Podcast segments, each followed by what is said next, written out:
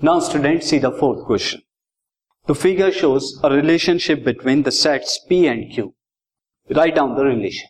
Set P and Q के बीच में हमें डायग्रामेटिकली दिया हुआ है एक रिलेशन आपको राइट डाउन करना है फ़र्स्ट सेट बिल्डर फॉर्म में, इस रिलेशन को and second in roster form में and also what it it's domain and range इसके डोमेन एंड रेंज को भी राइट डाउन करना है सी ये रिलेशन हमें डायग्रामेटिकली फॉर्म में दिया हुआ है तो रिलेशन पी एंड क्यू के बीच में क्या है? फ़र्स्ट एलिमेंट फाइव है तो सेकंड थ्री के साथ है। सिक्स रिलेटेड फोर के साथ सेवन रिलेटेड फाइव के साथ।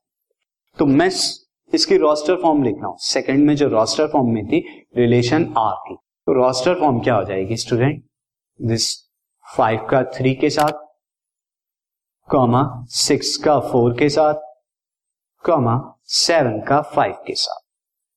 ये सिंपली इनकी रोस्टर फॉर्म हो गई। मैंने बताया था किस तरह से डायग्रामेटिकल फॉर्म से आप रोस्टर या सेट बिल्डर फॉर्म को लिख सकते हैं। ये कैसे डायग्रामेटिकल फॉर्म लिखते हैं। बट अब इसकी सेट बिल्डर फॉर्म भी आपको बतानी है। तो सेट बिल्डर फॉर्म के लिए आप सिंपली देखिए, दोनों के बीच में रिलेशन क्या है? फाइव के लिए थ्री है डिफरेंस टू का सिक्स के साथ में फोर है डिफरेंस टू का सेवन के साथ में फाइव है डिफरेंस टू का।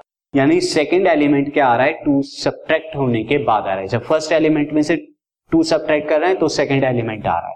तो मैं लिख सकता हूँ। This podcast is brought you by Hubhopper Shiksha Abhiyan अगर आपको ये पॉडकास्ट पसंद आया तो प्लीज़ लाइक शेयर और सब्सक्राइब करें। और वीडियो क्लासेस के लिए शिक्षा अभियान के यूट्यूब चैनल पर जाएँ।